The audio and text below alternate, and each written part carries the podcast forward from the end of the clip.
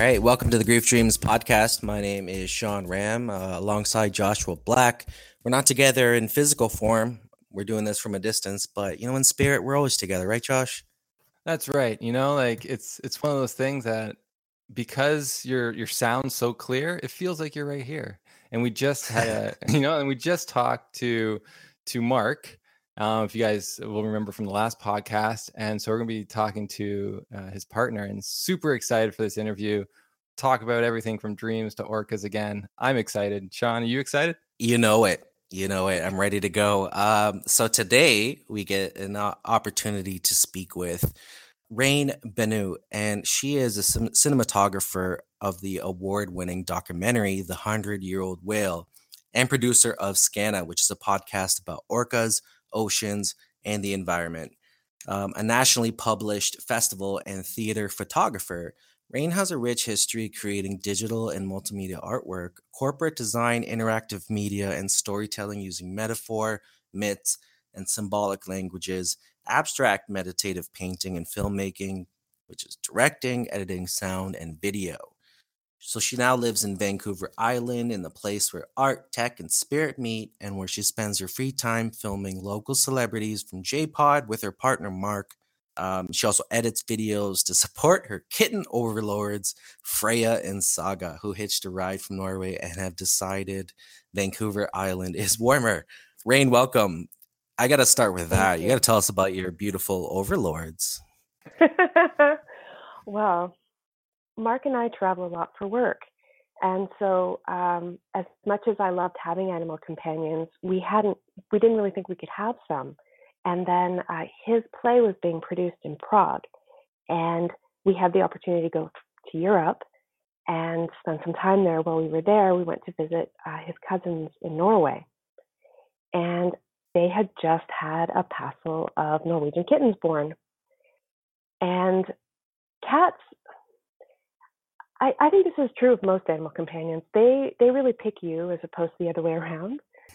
um, so what happened was the um, one of the older cats, Saga, she was basically their barn cat. She was pretty wild, out and about, and she came to the house occasionally. And as soon as she saw me, she just decided I was her person. She moved into our room, slept with us, and was just like, "No, you. Where have you been all of my life? What took you so long?" And she was pregnant and it was really quite sad. She actually lost uh, the babies while we were there. The kitten freya who was about eight weeks old at the time was still she was just um, when we met her she was about six weeks and she was still nursing. And she was like hey free milk. And so she latched on to saga as her like kind of surrogate mom and moved in with us. And so about a week before we realized that they had become our cats they had decided that they were coming with us. So completely unplanned, but it was such a blessing. And I'm really so grateful to have them in my life. They're amazing. So we flew them back from Norway, which is much easier to do than you would think. Mm-hmm. Um, because Canada just has laws around rabies. So as long as they have their shots and they were up to date, it really wasn't a problem to bring them. Mm. Wow. And did you have pets before? Before uh, these two, Freya and Saga? Yeah, different times in my life. Um, I've had cats, dogs, rabbits, fish, like all different kinds of of uh, pets. Okay. I I really love animals, um, but prior to um, these guys, uh, my last cat had died of cancer, and so it took me a long time to sort of grieve and, and really recover from that process of um, of losing her because it was very unexpected. And uh, so I had to go through a grieving process before I could even think about having cats. And then because we were on the road so much, it really wasn't a plan. It was really just quite a lovely surprise.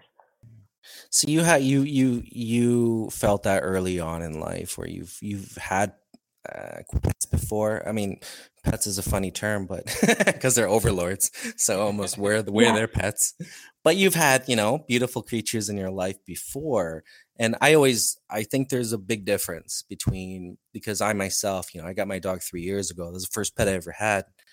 Uh, other than fish, but I mean that's a little hard to set up a relationship with fish. But I think with dogs and, and anything anything beyond a fish, it's different, right? It's a different when you don't have a pet and then when you do because you're living with a sentient creature and it's it's beyond what the term pet even means so that's obviously that's that leads into what what you know your work with orcas and, and whales because you've already developed you've had this respect and, and i guess awareness of animals and what they're capable of because they're capable of be something beyond what we think they are right?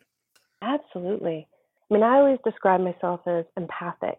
I've always been i've just felt what other people were feeling and it took me uh, going to school for counseling and spending time really uh, listening to myself and understanding that what I felt wasn't necessarily my own feelings for me to really understand like what was mine and what was other people's. And so I've always had this connection with animals without really necessarily always understanding what the connection was, which is that I have a sense of them and kind of what they're feeling. And um, because of the work I've done, yeah, I I really do feel there's so much to be said about yeah. animals that, as people. Is that where a lot of your inspiration comes from for the work that you do? Because you know, getting in, let's get into it right now. And and you're a sure. cinematographer. You know, you've worked in you know video. You've done a ton of stuff, and inspiration is is a big part of you know creating content. So you know, walk me through that. Like you know, working in in documentaries and cinematography, and and and has that just pushed you further? Is that your your in tuneness with animals into what you want to create on the screen? Absolutely. And in fact, the photography came and the cinematography all evolved naturally for me and was not an intentional life choice. It's something that happened, I wouldn't say by accident, but at a time when I was going through a lot of personal struggle and I was uh, dealing with a, a really serious illness. I didn't have great memory, and so I started photographing things. And I've always painted, and I've always been very intuitive and tuned into things. And so what happened was, I would take photographs of all kinds of animals when I was out and about, spiders as well, or insects. Uh, we spent a lot of time in Maui, and so we would go whale watching out um, out there and see the humpback whales. Cats, though, and and uh, people's pets and people. I really felt drawn to something in them. There's always a sort of magical moment. It almost never happens when people are looking at the camera. It's almost part of why I like documentary. There's some energy people give off and something when people are truly themselves in a moment. There's just something about capturing that experience. And so I was doing all of this and I was capturing all of these um, in part because I would be captured up in these beautiful moments and also because I was traveling with Mark quite a bit. We were going to a lot of events, and I wanted to capture and um, have a record of the experiences we were having. And that naturally evolved into me working as a film uh, film festival photographer, covering the red carpet, which I have joked is sometimes a lot like photographing wildlife. Um, there's a lot of there's a lot of parties uh, and shooting and shooting celebrities and kind of finding people at parties, but also red carpets it's a bit like seeing uh, seeing, and I don't mean this in, as an insult in any way, but like you have to imagine like the celebrity's basically caged on a carpet, and then there's all these photographers yelling things at them in these flashbulbs. Like it's, it's very a, much a really it's an apt apt metaphor. It's it's great. Thank We're you. fascinated by by the Hollywood celebrity world. Like, y- y- come on, you can't. Like, it's so clear. Like a you know a male superstar walking down the red carpet. You know, walking down. That's behavioral. You know, one on one. That's awesome. Sorry, go ahead. Oh, absolutely. Well, what's really interesting is that um, there's also aspects of that, which is celebrities do this because it's part of promoting the job, but that doesn't necessarily mean they like it. And sometimes you literally have 30 seconds to get that perfect photo of them looking at the camera. And so there's all this psychology around getting them to look at you, being fast, knowing how to catch a moment. And all of those things are really what helped me shoot the footage for the 100 year old whale and really led me to being a cinematographer because I had never shot whales before. I'd never filmed them. We went out on a boat. It was a very last minute thing that happened. And it was a perfect moment. And I I was very very fortunate to be there. I really think the orcas showed up for us as opposed to us showing up for them, you know. But the thing is that in that moment, there's so many things that were so similar. It was kind of like all of my previous experiences came together, both in the connection with animals and the empathy and the like wanting to capture the beauty of the moment, but also that experience with celebrity and having to get these photos and the high pressure of that that work because with orcas you can't predict where they're going to be you don't have any sense of you can have a general sense of where they're moving but to get those photos is really an art form. And you take a lot of photos that don't turn out. Um, and when you're filming you know it's um, it's a really intensive integrated experience because you're standing in a boat that's moving especially if you're in a small boat. You have to hold the camera steady. You can't really use a tripod because if you put it on the boat, it just the whole thing moves. So you have to steady it against your body and also be totally aware of what's happening all around you, knowing that the orcas could appear at any point and being able to like kind of connect in, get the shot you need. You really have to have to be open to grace. And in that case, like the intuition has really been helpful for me. And just being there and being aware um, has been a huge gift, actually. Yeah, I love it. I the way you're describing it, it's like you're in Indiana Jones. You're seeking that treasure, and the treasure, the treasure is that magic, right? That magic that because, and I, I don't know. I'm just I'm there with you on that boat, and I'm I'm what I'm observing you film whales, and it's all magic because everything they do is beautiful. But to then take it and put it into, you know, the shot when you're editing and watching it, and then it, you, I imagine your goal is to take that magic that you've already experienced and try to give it to that person watching, that person who's taking in that material. And I'm just fascinated with that because you've got it. It's all that magic you've already got. And now to put it on film and then to transfer it. And there like there must be a real satisfaction in that beauty of being able to like have people witness what you've already witnessed and you've seen that magic. You're just sharing it. Yes, actually. I mean, in the moment of filming, I have to be fully present because it's too easy to get in your head or be thinking about the shot. I have to simply be there and open and capture what's happening in the moment. But in the after part, you know, it's really amazing. There's like the editing process, which can take a really long time, even with a short film. It took a couple of years to finish the film before it went to festivals. Uh, and I didn't do the editing which I was really grateful for, although I do editing and other work, because it can be difficult to edit your own work mm. um, because you see all the flaws. Other people don't see those, right? But you That's see true. that moment when the camera unfocused a little bit, or the jiggle, or all the things. And it took me a while to actually look at other people's footage and realize that almost everyone has some movement in their orca photo in, in any sort of ocean photography because it's almost impossible to get a straight shot. You know, uh, drone photography is changing that now because when you fly something, it can and can be steady, and there are you know some things you can do. But when you sit with an audience, like when I sat with an audience for the first time, I actually sat at the front. I didn't want to see anyone's faces, but I could feel everybody behind me, and you could feel the reactions to the movie and to the footage and to the whole experience. And that was amazing. And for me, that was the moment I became a filmmaker up to that point, it wasn't really real. It was a project, and I was really excited about it. And I, I thought we had done great work, and I was really proud of um, what we were sharing and Granny's story. Um, but I also, when you sit with a group of other people and see your own work being protected on a big screen, I mean, that is a dream in and of itself. Mm-hmm. You're all sharing the same dream, and it's a dream you've created. So in that respect, it's really amazing, and it's it just it's such a privilege to have that experience. Now, I'm gonna give Josh some space to ask some questions, but before I before I do that, one last thing. Yeah, I wanted to ask about when you are sharing those moments. Does it mean more when you're sharing something as powerful as grief? Yes, and in fact, at the moment, a lot of what we're doing with the orcas uh, on the west coast is about grief. Following Tahlequah's story, was heartbreaking for me.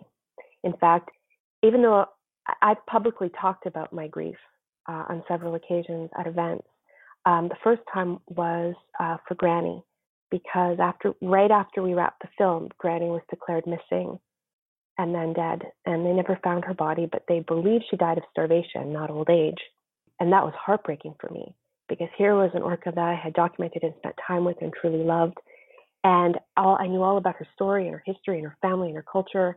And I had had these amazing moments of connection with her. And she was just gone. and it was something that happened on my watch and that we were responsible for all of us i mean like people because of the conditions of the water and the stir like so that that was a really difficult experience it's definitely very powerful for people when you talk about grief certainly with Tahlequah as well i had this i had a dream about Tahlequah uh, while she was having her while she was on her vigil and i was watching and absorbing and soaking in all of all of what was going on, like the cultural commentary and the news and her journey and the the information we were getting from, you know, uh, and from um, Center for Whale Research about what was going on. And uh, speaking about that, there's a couple of things that happen when you start to share that information. By sharing your own grief, you people are able to experience catharsis. They're able to experience that grief with you, and then they're able to it helps for other people to know that they, you, you know, that they're not alone in their grief.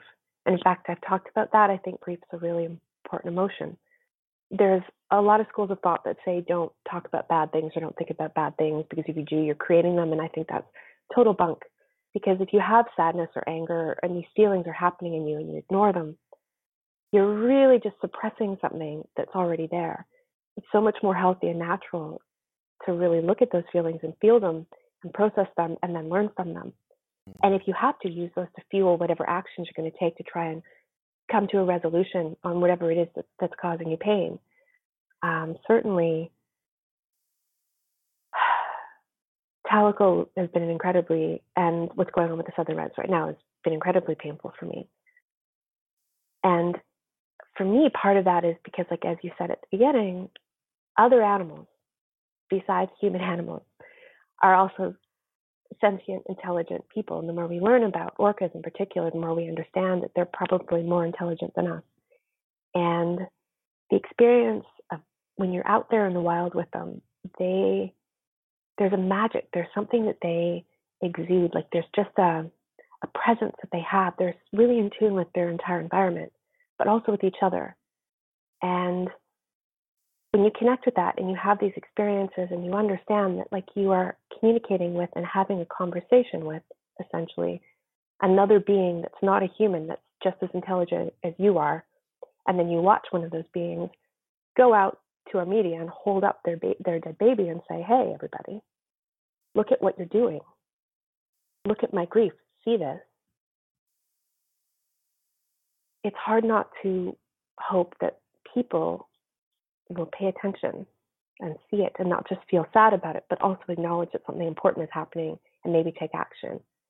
And um, ultimately, grief in itself and the catharsis is important, but I think also the action you take after and the seeds that are planted from it are very important. Mm. Wow, that's uh, well said, and I love how you're you're basically saying we can learn a lot from sort of Tahlequah's you know mourning process on how we should mourn. You know, like there's something beautiful about what she was doing that you know a lot of us forget. Like it's we need to be able to show our emotions and show you know and be able to be vulnerable in front of others, and that's the whole what the whole process was for her.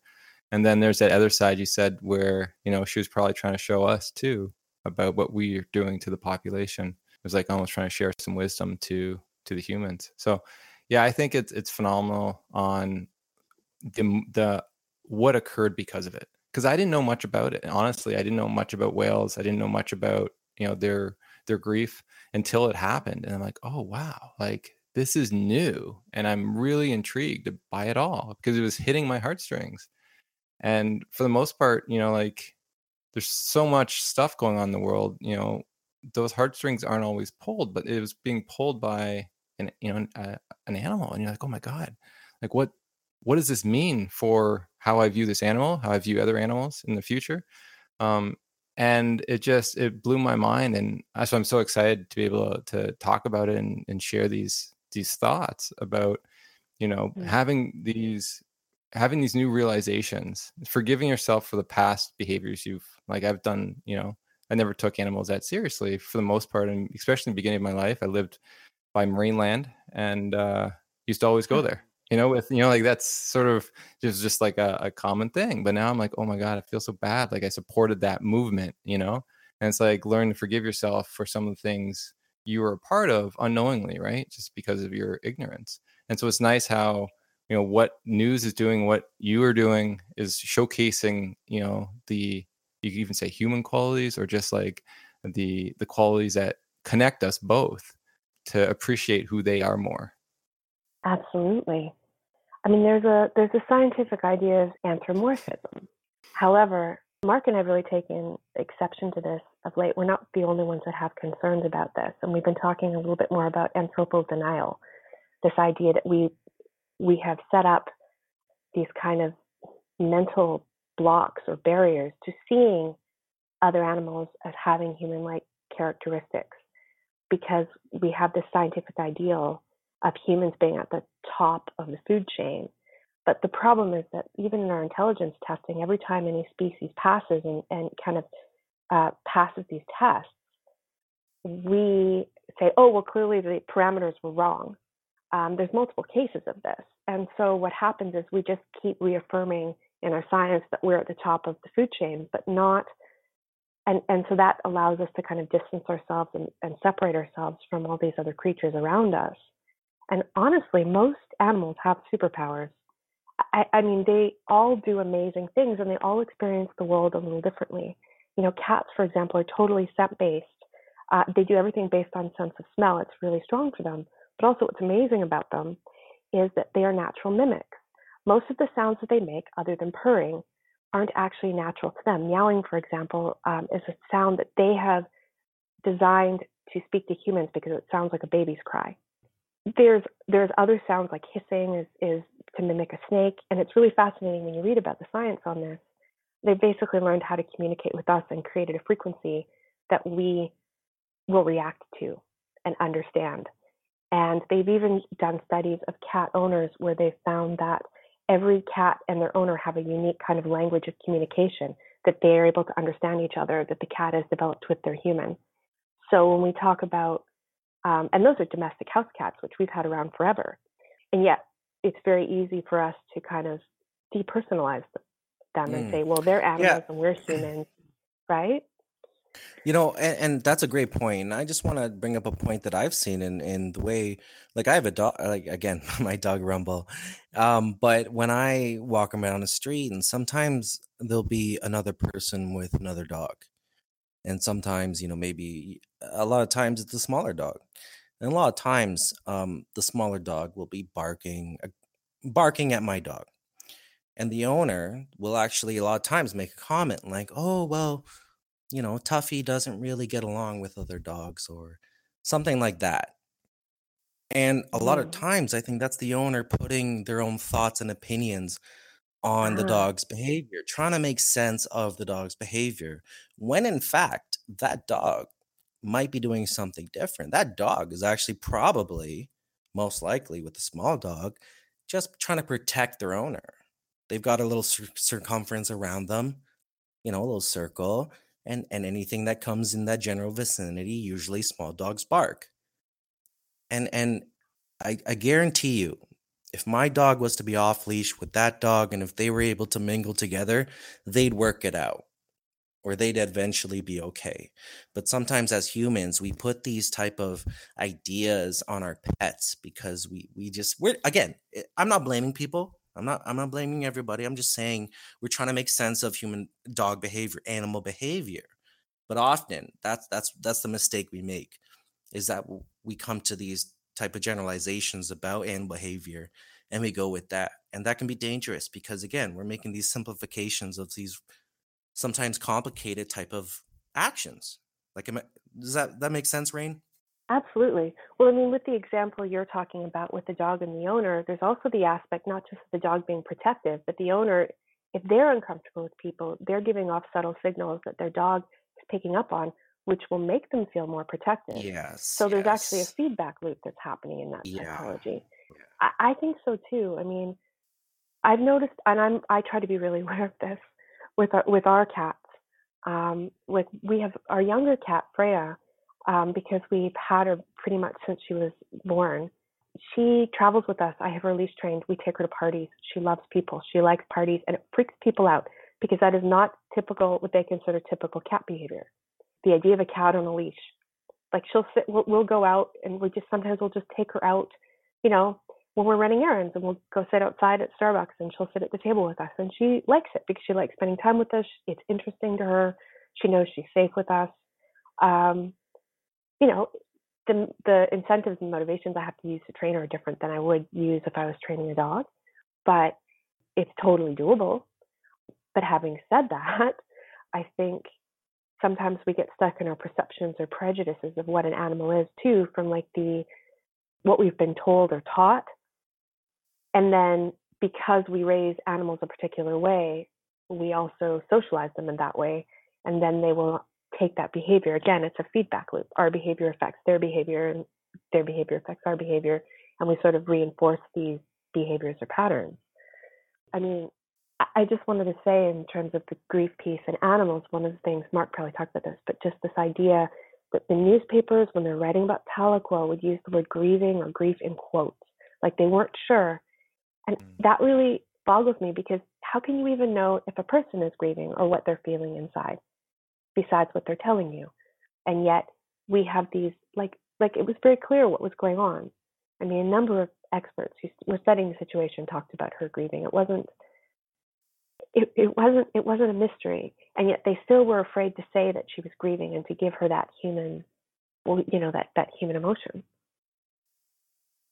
yeah we we touched on that a little bit and yeah it's it's interesting what we do to avoid other suffering i i think even like we do that when even someone else is suffering in front of us we'll find ways to avoid sitting with that pain and so we do it with animals too i'm really you know i'm really interested in the bond you developed with Granny. So, for those who haven't listened to the prior podcast where we talk about Granny and, and who she was, um, Granny was the basically the one you filmed, right, for the award-winning documentary, the uh, the hundred-year-old yeah. whale.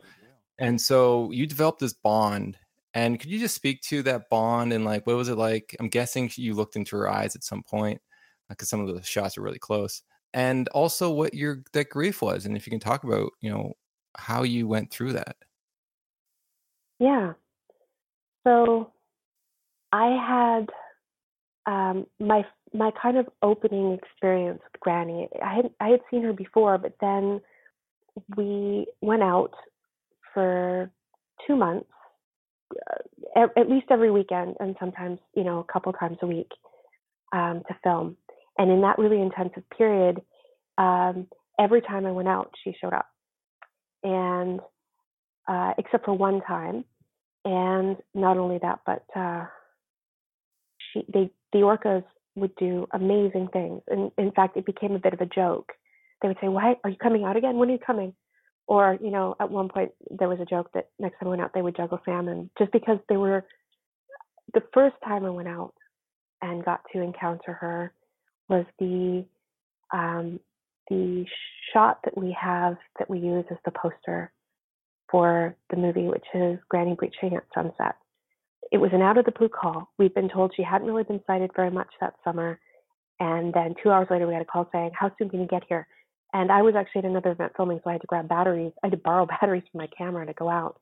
And I didn't even have a film camera at that point. I was shooting with my Canon 60D, which is my film festival camera, but I was just supposed to be shooting backup uh, B roll footage. Just how it started just some extra shots. But we went out and it was sunset and it was perfect.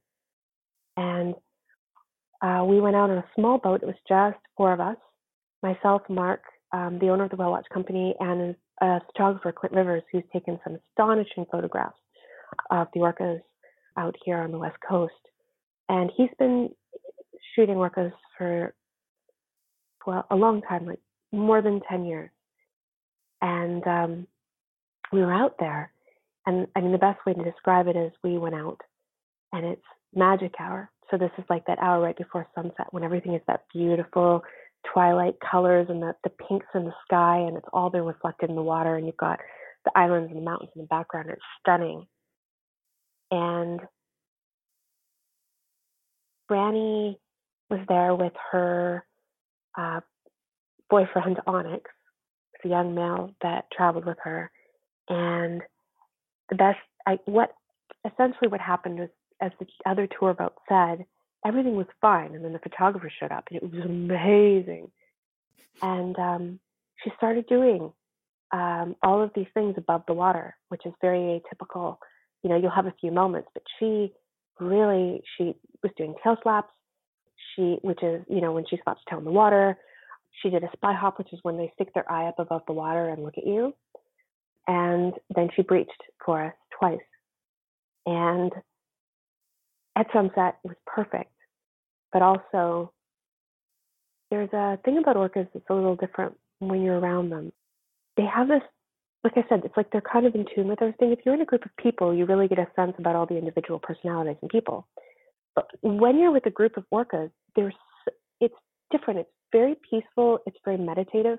In fact, people I've talked to who have studied and worked with the orcas for a long time seem to speak a little slower. They're a little more calm. I really think the orcas kind of rub off on people. So connecting with Granny, there was really like for me a real emotional connection and a real relationship with her in terms of watching her play and the experiences I had in my encounters with her and the fact that she showed up for me on a number of times. I mean, the next time I went out, 50 over 50 orcas in a super pod surrounded our boat and like this is right after the baby boom. So there's babies jumping out of the water and orcas breaching. And they did what's called a greeting ceremony. And this is where two pods are meeting, and it's kind of like watching two rival clans. They sort of do this like posturing dance, and then they line up in a row with their fins, and they face the boat, and then they swim towards it, and then they all mingle. And um, they did this several times um, around us and we're so close. It was such an astonishing experience. At the time, I was just simply blown away. And the amazement of the people on the boat with me and people who've been doing this for years who had never seen a super pod before, and everyone just like being blown away by the experience. It was really intense and incredible. And then also, of course, like this wash of experience of all of these orcas and this presence and you're surrounded and there's so much and it's so amazing and you've never experienced anything like it and realizing that you're probably never going to experience anything quite like that again like it's like a a pinnacle moment in your life. And then and this was just a regular tour boat. This wasn't like a special boat or anything so there was a group of people on the boat. Um, the tour guides asked us not to if we were reviewing the um, the day not to say exactly what had happened because it was a once in a lifetime thing and they didn't want people to expect that when they showed up. Um, but I also got off the boat and walked up to the car where Mark was picking me up and burst into tears and just started to cry because I was so in awe and so overwhelmed by how amazing they were. And there's just something that's almost hard to put into words about spending time with them, especially if you get to spend time with them a lot, that is again, it has to do with their presence, right? And so with Granny, the connection I felt with her, because then I was also looking at her footage and talking about her story, and you know, it, it was really, I really, I really loved her, and I really loved her story and everything that she, the fact that she was the matriarch and basically queen of the orcas in in that ocean, that she was like possibly the oldest living orca, that she was as far as we know her story is truly amazing to me on all these different levels. And so, to be honest, when she was missing for a while, I just pictured her playing poker with the Ogopogo and the Loch Ness monster somewhere. Like I just was like, no, you know what? I'm just I can't really go there. It took me a while to kind of go into the process of grief. And when I mean, I was genuinely heartbroken. So I didn't even want to go out on the water for a while. I actually just took a break because it hurt too much. And then, uh, as life does, it, it came around to the point where we had to talk about the movie. And uh, the first, the premiere of the film, I went by myself to Toronto. Mark was doing a book tour in the States. And of course, because of the way the movie was filmed, we finished the film. We had approval and everything was locked. And that's when she passed away. So we couldn't change the movie. we decided rather than doing that, it was best to just make it a tribute to her life and not her death. And there were so many things we would have had to have talked about about why she died we didn't want it to be that. We wanted it to be a celebration. So that's why at the end of the film we just have the little statement about how she lived and when she died. And um, because of this, when people saw the film, that first showing, they wanted to know how she died. They were really, they had gotten so swept up in the story that we had told, and then they were so sad. What had happened? And in that moment, when I was standing on stage, I was able to say, well, you know, it's really sad. It's actually been quite difficult for me, but the honest truth is that she probably starved to death.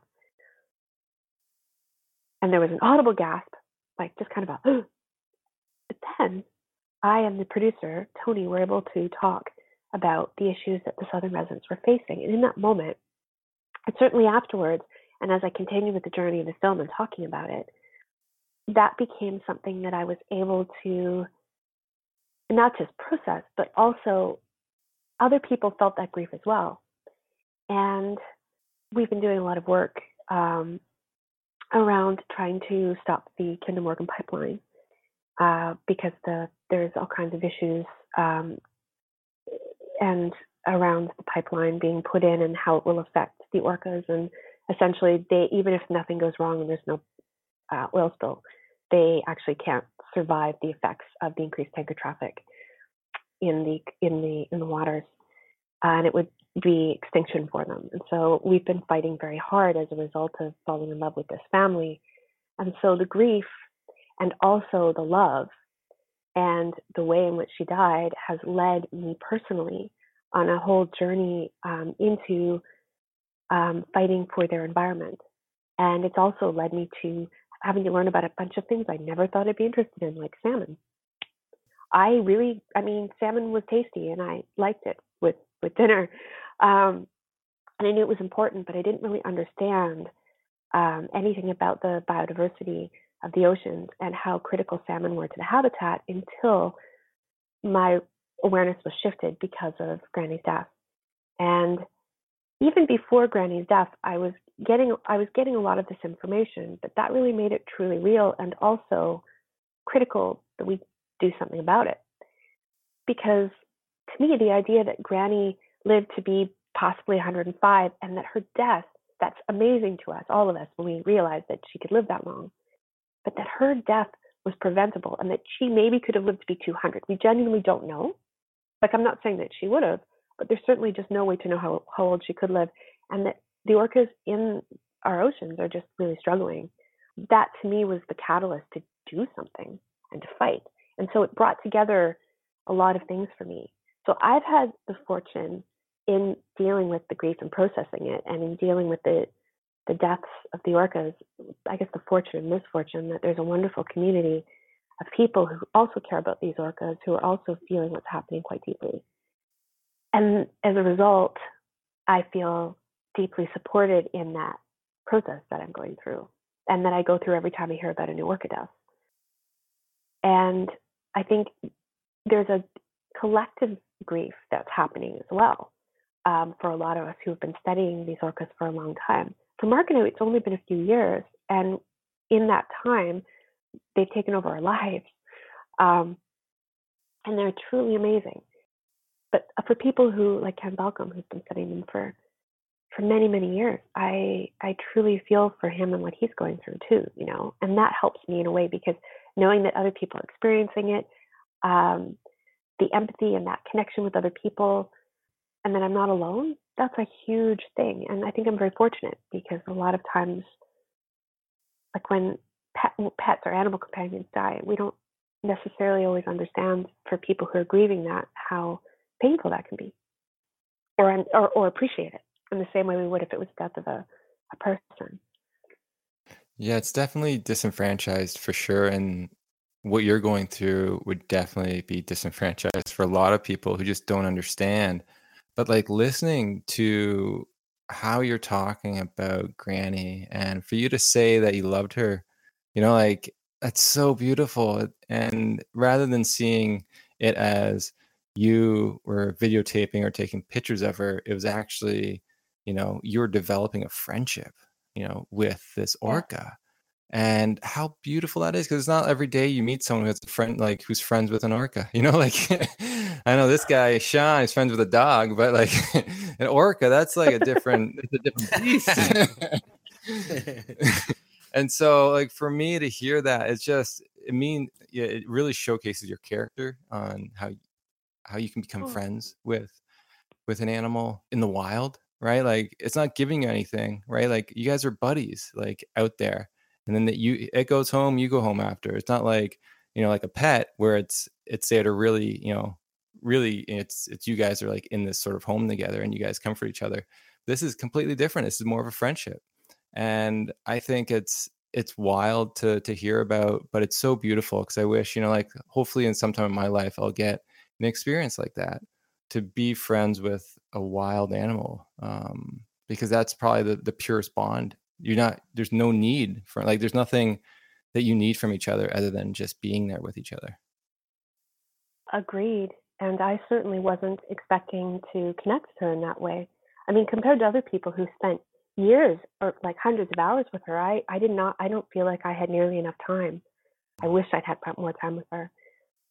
There definitely, there definitely was a friendship and a respect. I mean, uh, there's a theory that I've heard from a number of people who work with them that orcas rec- recognize helpers, um, people who they know can help their survival and that they will show up for them. There's also a ton of stories about orcas showing up and rescuing people and helping them in situations that they shouldn't have been able to know about, but they just have been been there. I think their ultrasound is really amazing, right? They have this incredible brain that actually converts sound into images in their brain. They have this shared sense. So as they send out these sound waves, their brains convert it into an image and they're all contributing to that image.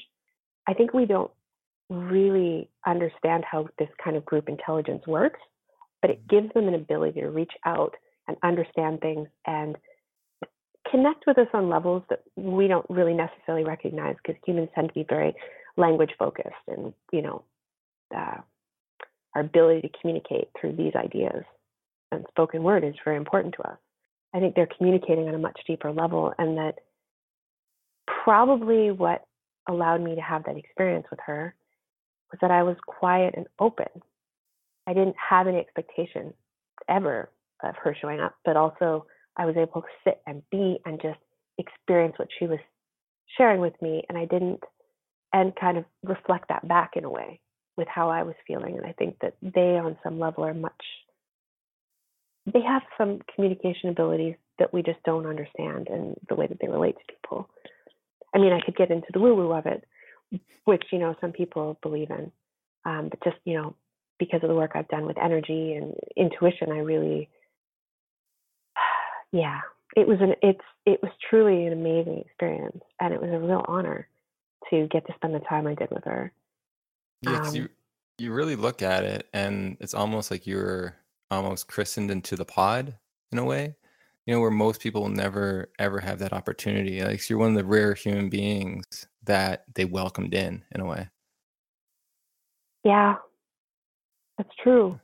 And again, like I like that the way you're describing it, it was that they let me in. They made that choice. Mhm.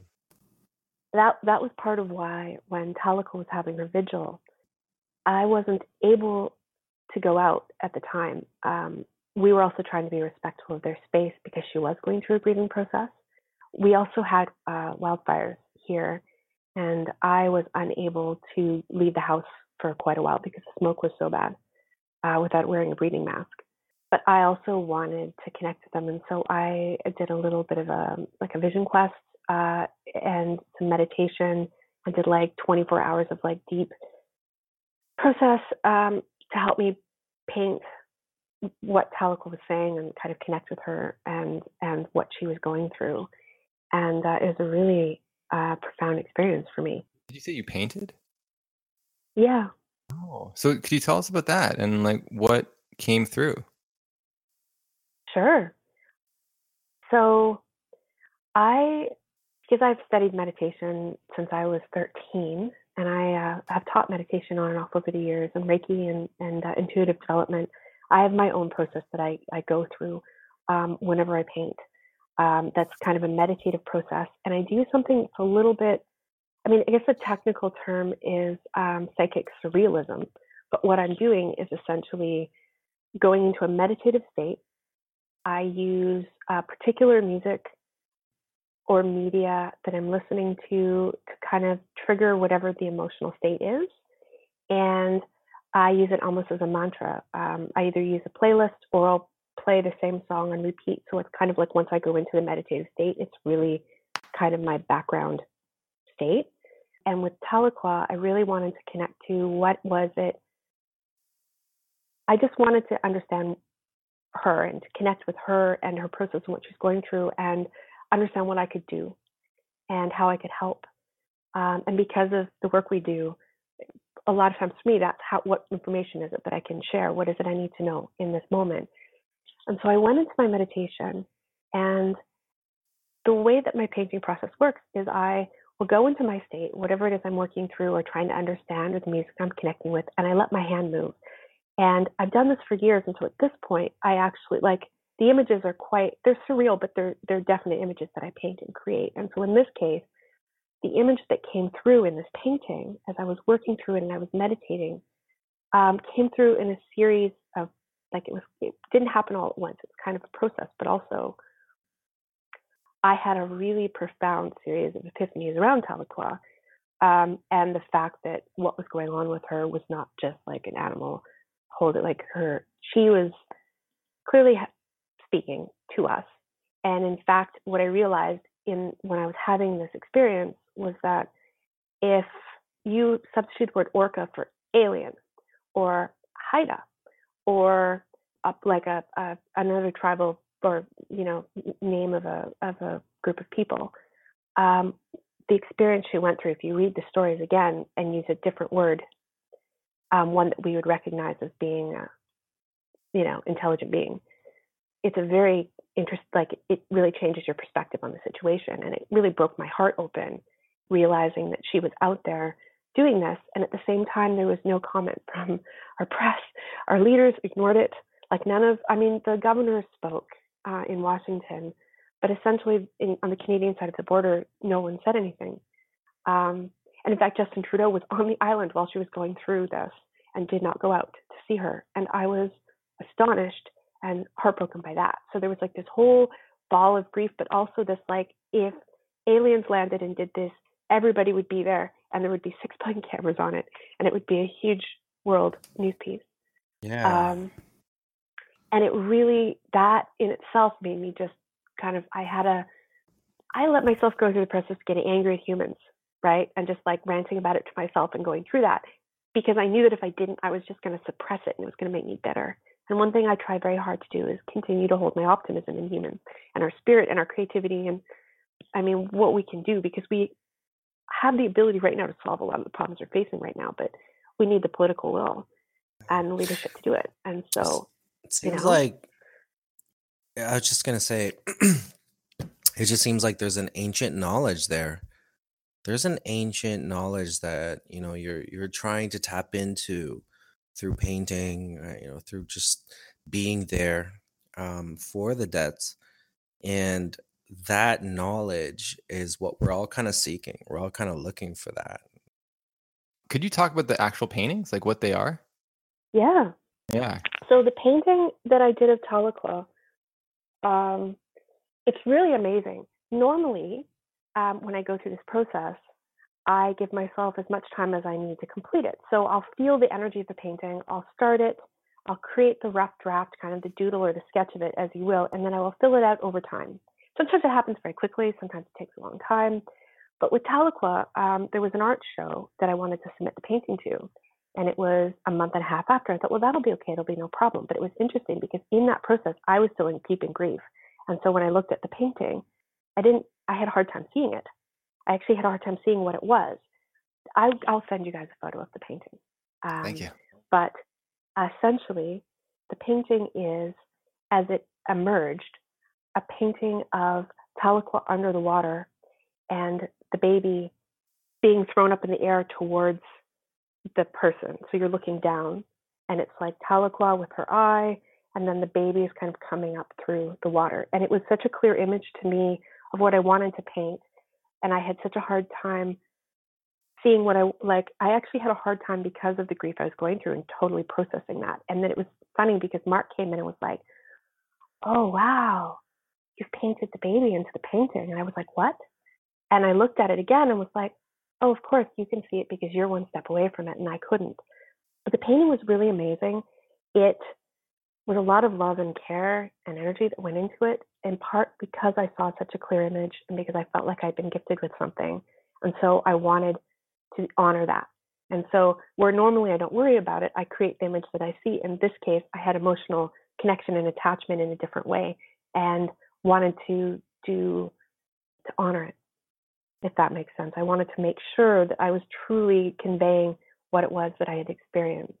And so I put extra pressure on myself, which never works well when you're doing intuitive art because those two things really perfectionism and and creativity do not merge well together. And that was interesting because also there was a period where nobody normally when people come to the house to see paintings, they will comment on them or like they're visiting and they will talk about it. No one would talk about the Tahlequah painting. And I was like, what's wrong with it? And I realized that in some ways I was having the experience of holding up the baby and nobody was speaking to me and I was actually experiencing on a very small level some of what she had been going through. And so there was also like all these different levels to it. It was an amazing teacher, and I love the painting now that it's finished. And I did things with it I have not done in other paintings, and so I have a lot of love for it. I almost never like to talk about what's in a painting because I like people to see the paintings for themselves and then take in the experience. But she was very present for me with this one, and uh, I I'm actually sitting here looking at the painting right now as I'm talking to you guys. It's really quite uh, an interesting painting. It's all blue and swirls of water, and then in the center is the white and the black and the baby coming up through the center, and you've got Tahlequah underneath it and her eye. It's still done in a bit of a surreal, abstract style, but um, it's a really it's a really amazing painting and I, I look at it and I kind of see it's interesting when you create an image, whether it's film or or um, photography or paintings. Like there's you do re-experience what you experience, you know. Mm-hmm. So it's also it's a good teacher for me, but it's also like a little uncomfortable at the same time, and I kind of like that. Well, that's the best teachers. When things are uncomfortable, there's there's a lesson there, and there's something beautiful that can emerge uh, within that. And I think it's you know you're talking about this painting and i realize you know like it's not just about you know that baby you know like this is really you mourning granny in a way because that's why you care so much about these pods like it it's you know it's it's her siblings right? Like the people in the pod so it's well, like the would it be? Yeah it, it's it's not just her oh, it's not just granny. Every pod has their own unique language and culture. They're they're irreplaceable. So if this pod goes extinct, their culture, their language, her legacy, her family, everything that she passed on because the matriarchs are the carriers of wisdom will be lost. It's a totally unique culture. It's irreplaceable.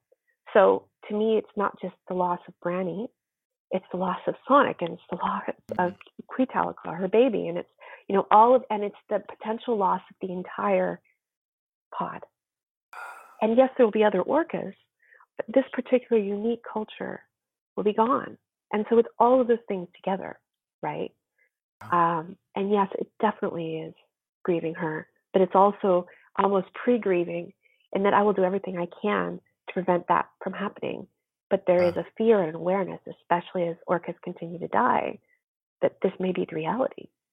So it's like anticipatory griefs also in there. Wow. And you're right. Like I've never, I mean, the way you were talking about you know their grief journey and processing it through paint and through want to talk about it and people not acknowledging it probably for the fear of making you upset. That's why people most uh, avoid grief right?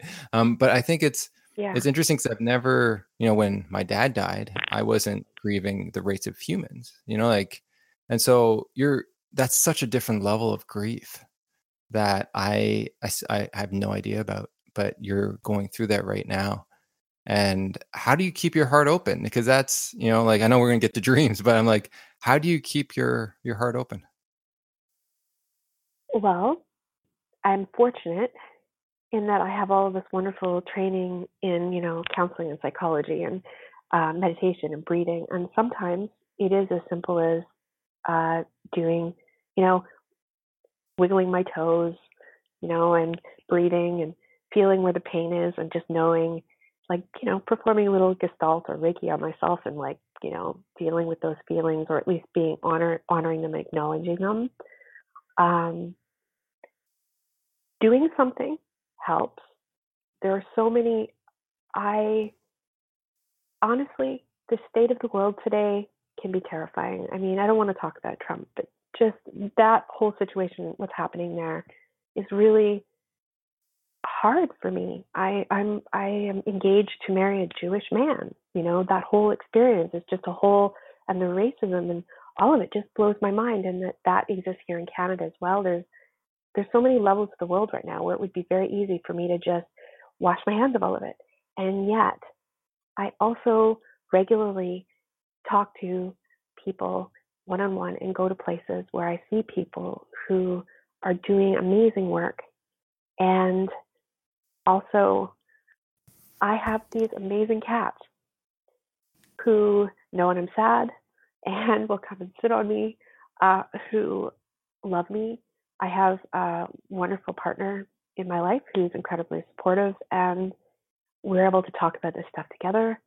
Um, I go to counseling, that really helps, and I I try to allow myself to see the good, and if that means I have to I had, you know, I had to get out of my head, but I have to like do things like just get silly with my cats or go for a walk in nature or go out on the water to remind myself of why I'm doing this and talk to people who will give me good news that I do that. I think there's a lot of, as heartbreaking as things can be, there's a lot of good in the world. Uh, even when it's hard to see it, I know that and I try to stay focused on that.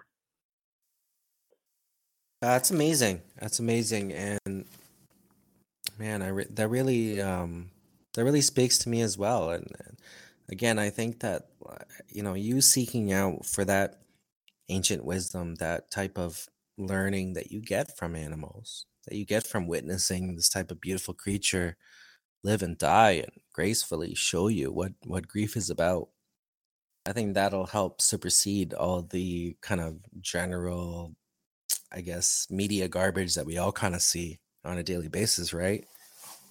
Well, and it, it makes things very real.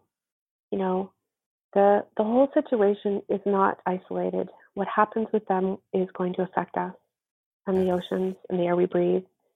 I mean, there's so many. I I'm not going to dive down that rabbit hole, but there are so many ways in which we're interrelated and which their fate is connected to ours. So, uh, what I will say is one thing I get asked a lot is, what can people do? What can I do? What is the cause, the thing? And I will say, listen, there are a lot of amazing people doing great things. And so pick something you can do that you're good at and pick a cause you care about and do that because that's the best thing you can do. It's not about one specific thing, it's about doing what you can do. And so I feel like because I'm doing what I can do, um, and I mean, this gets into the dream about Tahlequah as well. Like, um, there's an element of feeling like I'm carrying the grief, and in, in that way, I'm helping in that that process for for them.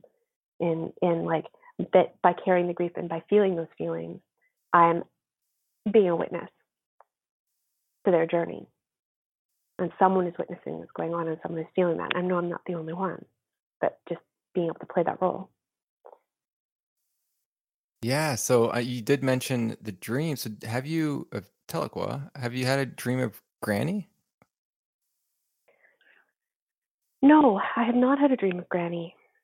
I would like to, Mm. but um, but no. But I had a dream about Tahlequah uh, two days after my vision quest, and I had started the painting, and it was pretty astonishing. Should I talk about it? Of course, that's why it's that's why we're called the Grief Dreams Podcast. okay. Well, it was it wasn't a long dream, but it was quite intense, and it's quite a funny. Um, it took me. I had to really think about what it meant um, before I really understood it. Essentially, the part of the dream, I, w- I was out in the water with a group of other people in a scuba suit, and we were under I was under the water and Tahlequah swam above all of us. I was at the end of a line of people at the back. And She swam over, and everybody reached up their hands to touch her. But when I reached my hand out, she dropped something into my hand. I, I didn't get to touch her. I got this, it was almost like a, like in a dream, I didn't know what it was. And I sort of freaked out. I was like, what is that? Everybody was like, what was that? And it felt awful. Like as soon as I touched it, it was just like pain, right? And it was kind of like a red, big red seed. Like it was, it was a very strange, you know, and it felt alive, but it also felt like a tremendous amount of pain. I talked it over with a friend afterwards, and I realized that which what I had taken was it felt like what I had taken was a piece of her grief, right, of her sadness, and carried it for her. This was right in the middle of the vigil. She was about 10 days in because it was so intense, and my reaction normally when given something from a supernatural being is to say thank you. But in that experience, I really wanted to drop it. I didn't want to hold it. It hurt so much. And uh, and then, of course, on hindsight, I realized, of course, it was a piece of the pain that I was carrying. And I was able to talk about the dream when I was at the vigil for Tahlequah. They asked me to speak, and so I had a chance to talk about that and how it was okay to feel grief, actually, and pain. That's, uh, in fact, with what's going on in the world, it's actually, I think, probably normal to feel pain and to feel grief. Not all the time, certainly, at times, and to feel angry. But those are actually good things to feel because it means you're still alive and you still care. Um, it's kind of the flip side of, of being empathic or about, you know, having a conscience that you feel these things as well and maybe feel them very deeply. Um, but that dream for me was really powerful because it was like I'd been entrusted with a like I was able if I was able to hold a piece of that story or a piece of that pain uh, for myself metaphorically, it really helped me feel like I was holding space for her as she was going through her vigil, as she was doing that that work and carrying the you know I mean because it was really hard to watch, but to feel like I could at least hold space for her and again be a witness and be present and help in that way, that was something I wanted to do. Just like we would do for a human, right?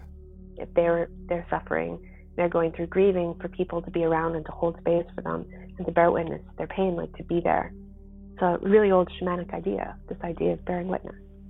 Yeah, we uh, talked about Megan Devine about you know sitting with someone and keeping your heart open, and that's what you're doing with with this. And I think too reflects you know, like as you go through your pain, then your cats kind of take on your grief a little bit, you know, and try to help you out. And so everyone's trying to help each other hold on to this this suffering.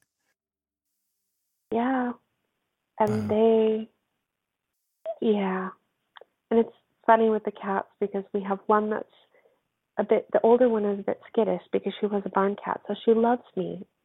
But she has a tendency to run away and from people. But when I do healing work, like if I'm doing a Reiki session, she's on the person purring. Like I will help, I will help. Like she's got, she's very empathic, right in that way. Um, whereas baby's much more like she likes to, she's super cuddly, but she wants to talk about like she wants to play and explore and create and do things. And so it's interesting how they both have like different roles in my life. You kind of have like the emotional intelligence and the kind of creative intelligence, like the imp. And it's it's interesting how different they are in their personalities, you know, and how they both help in their own ways. Have you had any more dreams of Tahlequah since that, or is that the only dream you've had of her? No, and I don't remember my dreams. I'm sure I have them, but I oh, I've I've had, as I said, I've had half a dozen dreams in my life that have been profoundly life changing or been of great inspiration. And this was one of those kinds of like dreams. I haven't so it's possible I have dreamed of her, but I have not remembered the dreams. This dream in particular, uh, that moment of the dream is so profound. It was just like a larger than life experience. Wow, that's interesting. So it meant it meant something to you. That's so interesting. Yeah, I wonder as yeah. you as you continue to move forward and raise awareness on the grief of the animals and and of the culture of Orca.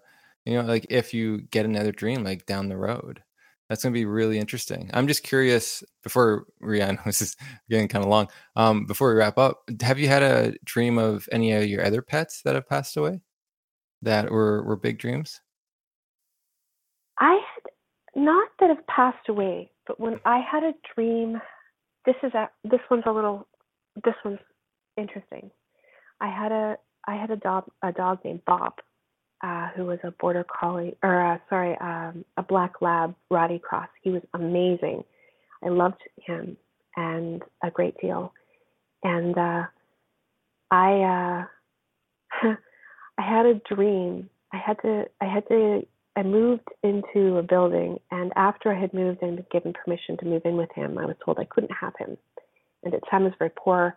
I was in a really tough situation. I couldn't afford to move, and I didn't know what else to do, and so I had to find him a really good home, and it was really heartbreaking. And I had a dream right after I gave him up that I would see him again.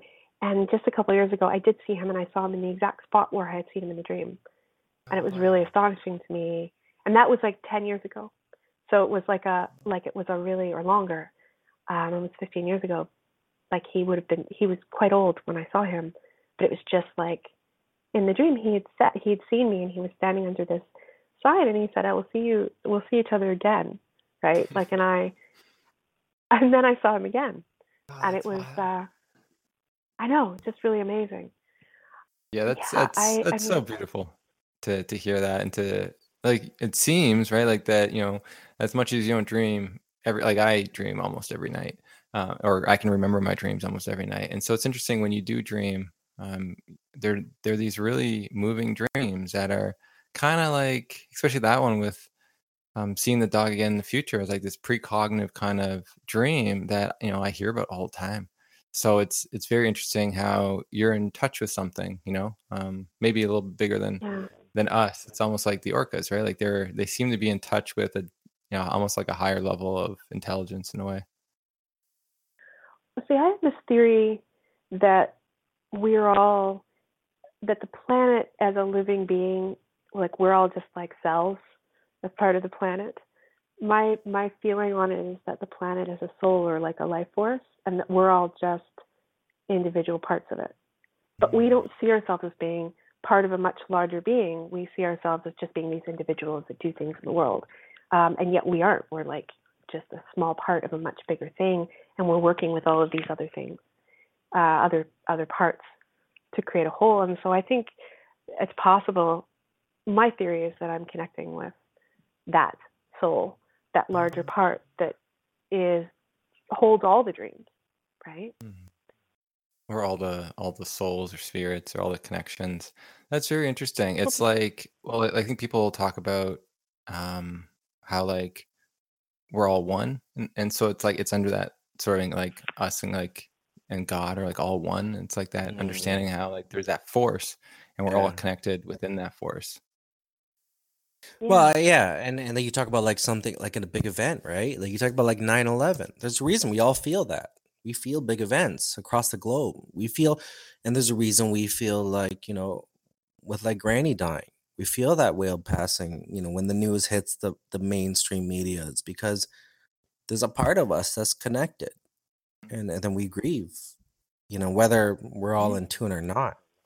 Well, and it's interesting because experiences like 9 11 are really engraved in the collective unconscious. I mean, if you look at the like 9 11 and then I, I've studied the tarot. I'm quite passionate about it. Um, the tower card in the tarot is an image of a tower being hit by lightning with people falling from it. And it's really interesting because when you look at the footage and the images from 9 11, there's a real parallel. Uh, it's almost eerie how close the parallel can be with some of the cards that people have drawn. And th- that card has existed for hundreds of years. It's a very old image. Um, there's a lot of things like that, I think, where it's like on some level, time and space, I don't know that it works the way we know it works. Mm, um, there, because. There, yeah, go ahead. Sorry. There's. I was just gonna say there's collective events. You know, like that. Yeah. Those grieving events, like you know, like you know, World War II. You know, like we feel it. It doesn't matter if I was involved, my ancestors were involved or not. You know, there's a sense of like, you know, we feel the world pain and and the pain and I, i'm wondering what animals go through i'm wondering what animals grieve and if they they tap into that collective that's a really i was just wondering about that as you said that because i was thinking that animals like if you look at all the things that we do to animals and have done to animals in the past but they still hang out with us mm. that's pretty amazing and yet there must be a collective memory of some of these experiences. Um, you know, I think I wonder, like, if an event, something like uh, the Holocaust or 9 these huge events that cause a tremendous amount of public trauma, almost have like a, a blast radius past and future in some respect, like the pain sort of waves out, like there's some sort of memory. And I don't really um, it's just something that I'm thinking about as we're talking about it because there definitely does seem to be that sense that we know things or have a sense of things before they happen, um, or something will happen and we can look back and see all the places in the past in history, whether historically or in our own lives, where we've sort of sensed that that thing was coming. That's interesting. It's really deep. it's really deep. Wow. Yeah, you know, you know, and Josh, like, man, we love talking about this stuff. Uh, we we can go on and on because it's it, it's it, we drive with it. You know, at the end of the day, like that's mm-hmm. that's you know, grief and death and something as traumatic and collective. Have we we've ignored it? Like I said before, it's an ancient wisdom. We've ignored the you know the animal griefs that have you know come upon us, but now we're waking up, and now I think that like we have to be aware of this and we have to be really open to the fact that it's not just us living in isolation, it's us living in connection with everything around us animals, plants, everything around us. So being open, being listening to these stories and listening to the grieving and being touched by it, that's important. That's important for us to learn something from this podcast today. And that is that like open up to the fact that animals and humans we all grieve similarly and there are certain traditions and certain things that like we can touch upon and actually learn from animals because they are the wisdom right now and they are the wisdom that are teaching something that's not vocal but it's an observation. And that's what i love about what you're doing and also even in the dreams that you've spoke about. You know those dreams mm. that they're touching but they're also like there's there's a beauty in it. When you're painting pictures there's it's not you with the brushstrokes it's something else. Well and to add to that in terms of us waking up and realizing that we're we're not alone here. It's i think especially at this particular time this awakening that we're having around other animals is really critical because there's a lot of talk about what's happening with ai and this idea that ai is going to be um, waking up soon essentially. And everything that we're doing right now in the ways in which we treat those creatures around us that we consider less intelligent, I think that all really matters because we are teaching AI what our values are and how we should be treated. And thus, I think there's a little bit of a need for us to be self reflective and how would we like to be treated? I mean, if you want to go back to the biblical, treat everyone as you wish you were treated and don't, you know, love your neighbor as yourself because I think in the near future we're going to be looking at a world where we aren't necessarily the top of the food chain, and everything that we've done we will experience. I think that could be a hopeful thing because there's a lot of amazing people in the world who do wonderful things to each other, but it's also just a little bit of a warning. You, know, you uh, I was gonna say, uh, you really like to take these conversations and make them deep. Now we're talking about AI's grief. Will they have it? Does humans want it? I'm like, man, that's actually a really interesting question. like, My kind of convo. Yeah. Get abstract. like three hour podcast. no, but it's very, it's a very in, intellectual question that, you know, I never thought of. You know, I've heard Elon Musk talk about AI and stuff, but I'm like, man, this is interesting. We might have to have a conversation maybe at another time that really I think that I've never actually thought about it, but I think it's a really cool conversation to have with you. Um, at some point. Thank you. Wow. Okay. Um, okay. So because uh, we're trying to keep these short, I actually want to add Sean too. Uh, you uh, you did mention like uh, Sean, you mentioned about just you know we need to open up. I personally think that it's not about just opening up because you, what happens when you open up, you're going to have to take in the pain. If you're not ready to sit with the pain, well then you're it's a lost cause. So I think there's something about starting within yourself and sitting with your own pain, and then you can start Yeah. sitting with others' pain, and then everything can change, right? But if you're not good with pain, sitting with your own suffering, um, you have a hard time sitting with what's going on in this world. Um, and that's sort of you know just my take on that. But anyways, moving forward, um, if you could have a dream tonight, one dream of uh, someone that's passed, uh, maybe maybe Granny or or or you know whoever you want, um, who would you want to have a dream with? Well, uh, I have two answers. The first is absolutely Granny. I would love to dream of Granny. I've thought about that a lot. And the other is my grandmother. She So, so died I Granny and Granny. and- So, Yeah. so both your and grannies. She was. I was very close to her. So yes, um, Granny and Granny. So what kind of dream would you want? Would you want them to be together in the dream, or would you want those two dreams to be separate? Either or both. I think it would probably. I. I can't. Dreams world is interesting because anything can happen. So I would be op- I would love to have that experience where they both come, but I. I can't picture it. Um, my grandmother with Granny, I'd like to just be with her. With my grandmother, I. I truly. She, because I was only 16 when she died, um, and she was like a um, she's a really special person in my life. Um, I I just would really love to see her again, and uh, and have a chance to share my life, but also just spend time with her. She was just a full of life and really joyous person, and um, when she died, it was cancer, and it was quite sudden and quite severe, and uh, it was quite a painful experience so I didn't I wasn't able to go to her funeral and so I had a whole untapped piece of grief around her for a long time. Um, so yeah, I would like to see her and, and send my love to her. That would be pretty amazing. Wow, you have so much loss in your life. That's uh, that's so sad. we were not gonna go there. I know we did, but I've had a I've had a lot of. I've I you know how they say tragedy is comedy plus time. My life is really funny now. Looking back, Yes, I just had a whole series of madcap adventures and some really difficult things to deal with. Um, but I feel fortunate that I have learned from those experiences, and Mhm. uh, all the people, the people that I've lost in my life, have given me some of have given me some of the most amazing gifts, and you know I'm really grateful to them. wow, I like that, and I, and I think it shows. I think the wisdom you have, like the suffering, has brought great wisdom within your your being. And it's almost it's weird because I don't see you as a granny, but according to the grandmother hypothesis, you would be considered a granny. Oh, interesting. Correct. I, I don't think I'm anywhere near being a granny yet.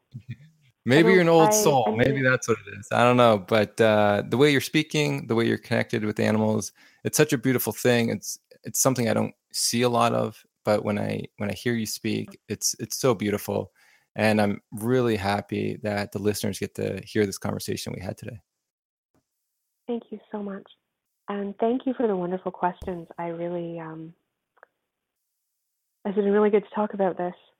I, I mean, everything that we're working on is so important. But it's really nice to take a different approach to having that conversation and to just, you know, get to talk to you guys and get to know you a bit better and talk about the experiences I've had. Um, yeah, Yeah, it's really, uh, Yeah. Well, I, I find like I feel like we're fortunate individuals who've experienced the joy and pleasure of being around animals. You know, just I'm, Mhm. I'm actually watching my dog sleep right now. and, Like it's it's beautiful. He looks so great. But Is he dreaming? actually he, he was dreaming a bit earlier, but um you know, he moves when he dreams. But you know, it's it's a real joy to be able to share a life and understand an animal and to like eh, like again I, I can't really describe it and hey a lot of you listeners listening right now you feel the same way you know you feel the same way when you look at your beloved pet you know sleeping and, and enjoying their time with you and it's that bond that we got to remember with animals and i'm sure rain you've had that bond with you know granny and and all the beautiful whales the beautiful orcas you got to spend time with. It's a life. Uh-huh. it, it you know you like it's it's beautiful that we get to actually be on a podcast and convey our our you know thoughts and feelings but to be honest we can't.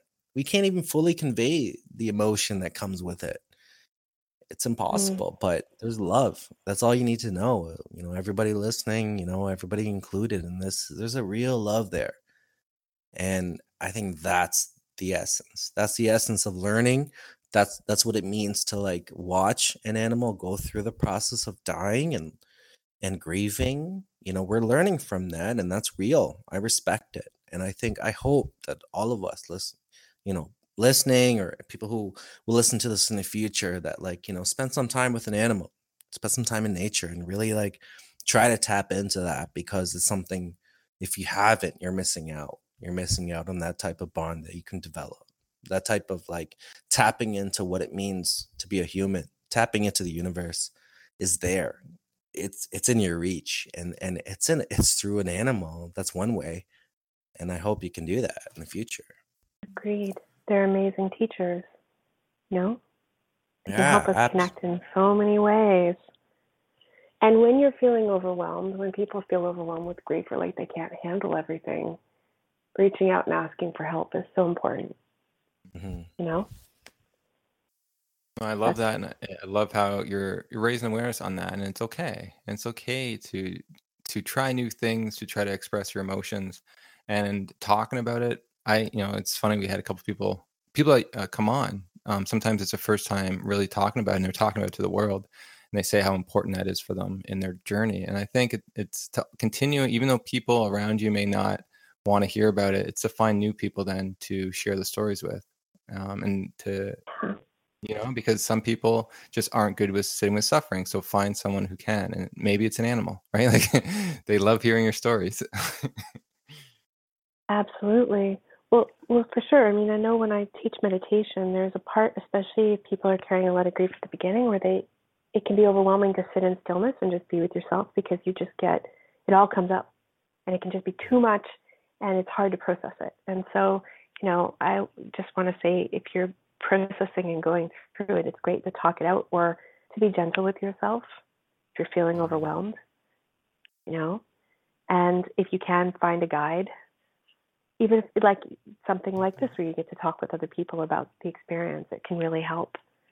Um, i don't think anybody should have to be alone with their grief or their Yeah. sadness or their anger.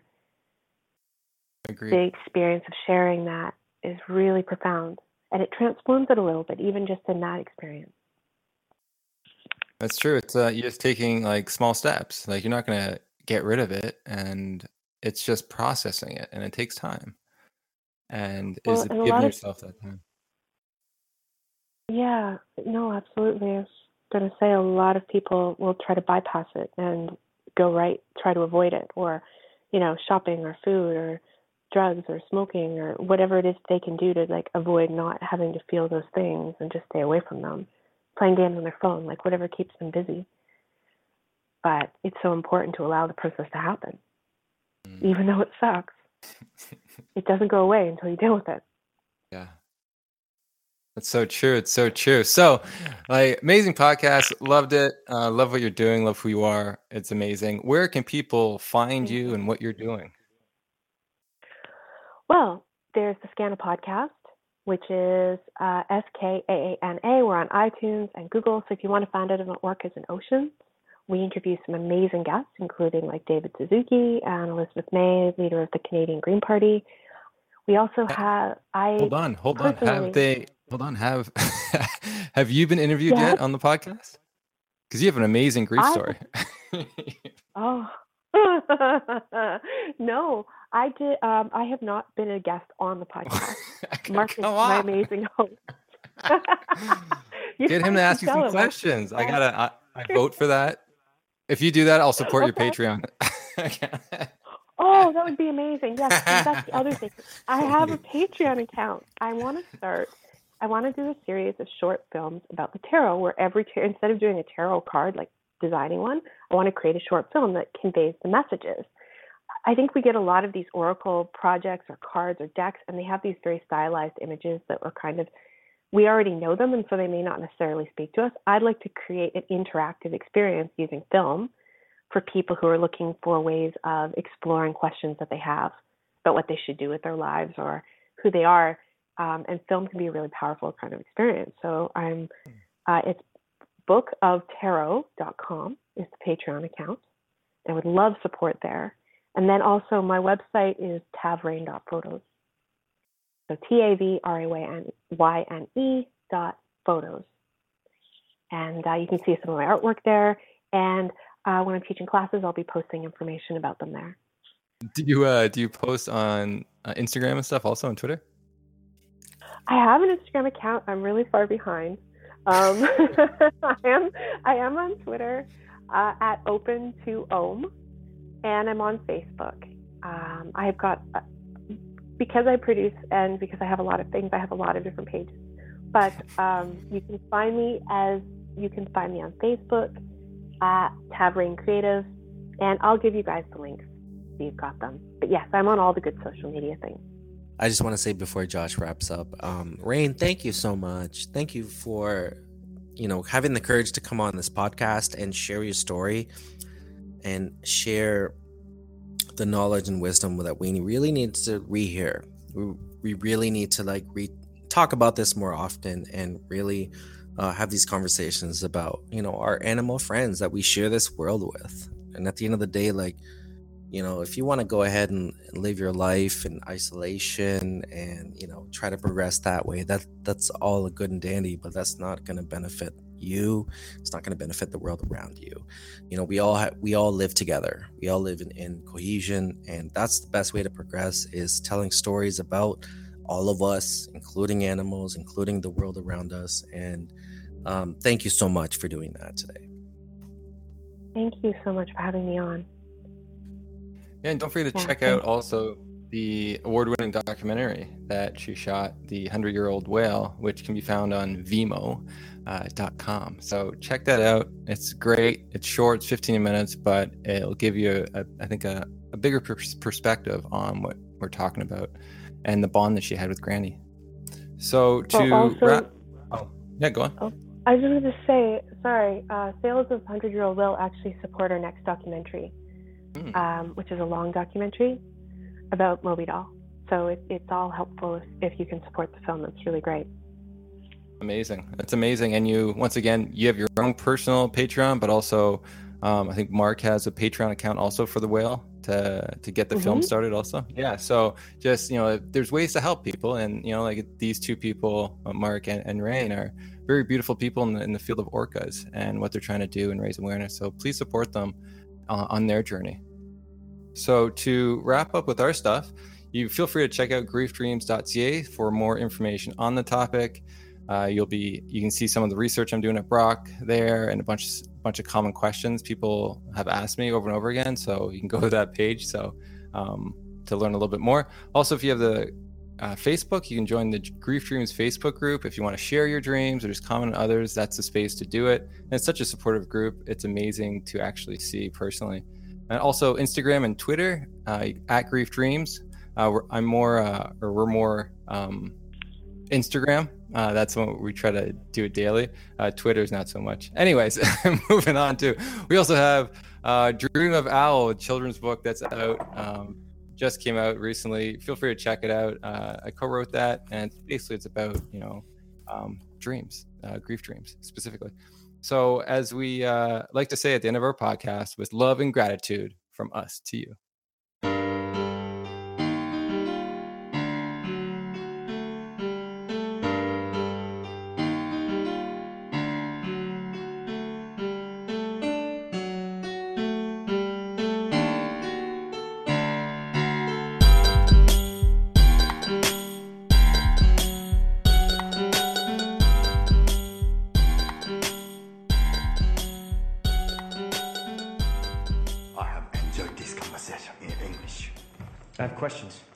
Have introduced myself. You have introduced yourself. This is a very good conversation.